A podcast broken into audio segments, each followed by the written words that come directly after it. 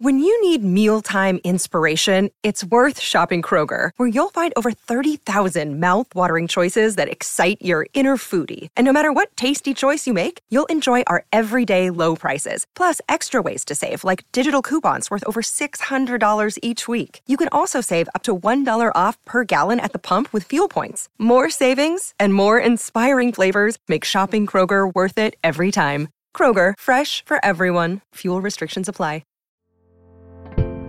Hello and welcome back to three sixty-five Days with mxmtoon. I'm Maya, a singer, songwriter, video maker, Oakland native, and a pink wearer. I'm also a huge fan of history. I love untold stories, gross facts, hidden secrets, anything weird, dark, and funky from the past. Each day I'm going to share one of my favorite deep cuts with you, so let's take a look at today's stories. It's three sixty-five with mxmtoon. New facts every day, so don't leave too soon. I'm gonna teach you stuff, no it won't be tough. Gonna go a year till you've had enough. It's three sixty-five.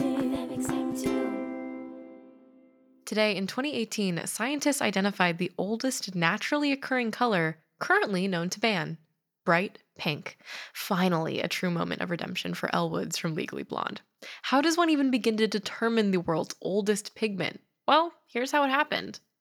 Nur Gueneli, a P H D student at Australian National University, studies the oldest organisms that ever lived on Earth. We learn about these by analyzing fossils that still exist in the soil, and we can tell how old a fossil is through carbon dating. No, that's not when you take a carbon molecule out to dinner. Okay, I'm sorry, that was really bad. Anyways, moving on. So we do know that all living organisms are made out of carbon. So when an organism dies, it no longer takes in new carbon, but it does experience decay. We know the rate at which carbon decays in living organisms. So to put it simply, scientists can do some math to determine how old an organism is based on the carbon content that they find in it. Doctor Gueneli found one point one billion year old rocks deep beneath the Sahara Desert during her P H D studies. As she analyzed them, she yelped when she realized what she discovered. Another professor, Jockin Brox, told the B B C, "I heard her screaming in the lab when it came out, and she ran into my office." He continued, "Imagine you could find a fossilized dinosaur skin that still had its original color, green or blue." That is exactly the type of discovery that we've made. The hot pink pigment that Doctor Gueneli found wasn't from a dinosaur, but rather an ancient rock on a marine shale that would have been beneath present-day Mauritania, West Africa. But just the pretty color isn't what makes the story most interesting. By analyzing the organism that produced that pigment, scientists solved another mystery about why large, complex creatures took so long to develop on planet Earth. When we say complex creatures, we mean something more like a fish that had multiple cells working together to keep it alive, as opposed to a single-celled, simple bacteria. It's estimated that our planet is four point five billion years old, but complex creatures only emerged less than a billion years ago. This finding helped explain why it took so long. Research like this also reminds us just how short humans have existed since the beginning of the universe.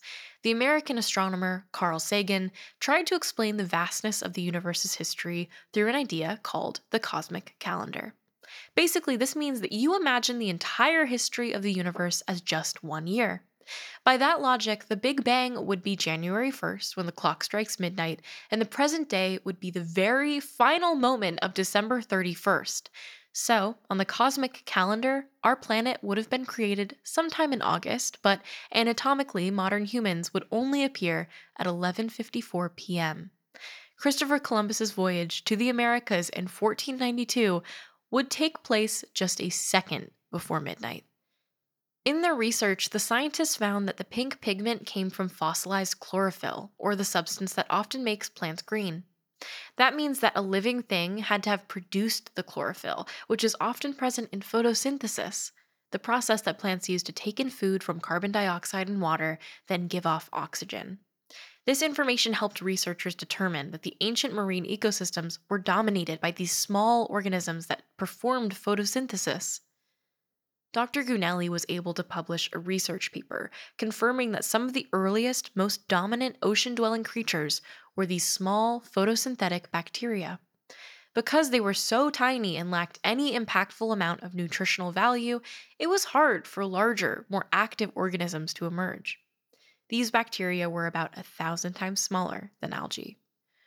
Our planet has come a long way. We were once just small bacteria fossilizing into a pink pigment, and now we can talk, walk, and listen to podcasts. Who knew? Now let's talk about music. Today, in two thousand nine, The Guardian published an interview with Leonard Cohen during his world tour. At the time, Cohen was seventy-five years old, and this was his first tour in fifteen years, so it was a pretty big deal. Cohen is most famous for his song Hallelujah, which he originally released in nineteen eighty-four. At the time of its release, Hallelujah didn't receive much acclaim, but then the musician John Cale, famous for being in the band The Velvet Underground, covered the song. This sparked a chain of covers. Jeff Buckley covered it, then Rufus Wainwright did too. Fun fact, the John Cale version appears in the Shrek movie, but the Wainwright version appears on the soundtrack. In that Guardian interview, Cohen finally revealed how he truly felt about the song. He said, "I think it's a good song, but I think too many people sing it, which is pretty iconic if you ask me. But after all, it must be pretty weird to be in Cohen's position. A song he wrote in the eighties only earned mainstream popularity in the early two thousands. Sony wouldn't even release the album that Hallelujah appeared on because they didn't think it was good enough. But now, it's a classic." Cohen mentioned that he read a review of the movie Watchmen, which used the song, and the reviewer said, "Can we have a moratorium on Hallelujah in movies?" In the two thousand nine interview, Cohen said he agreed. But in twenty twelve, he confessed. He's glad people are still singing it. And now for today's final segment, I'll be going into my own photo archives to see what I was up to on a July ninth in my life. On July ninth, two thousand, the thing I was up to was being born.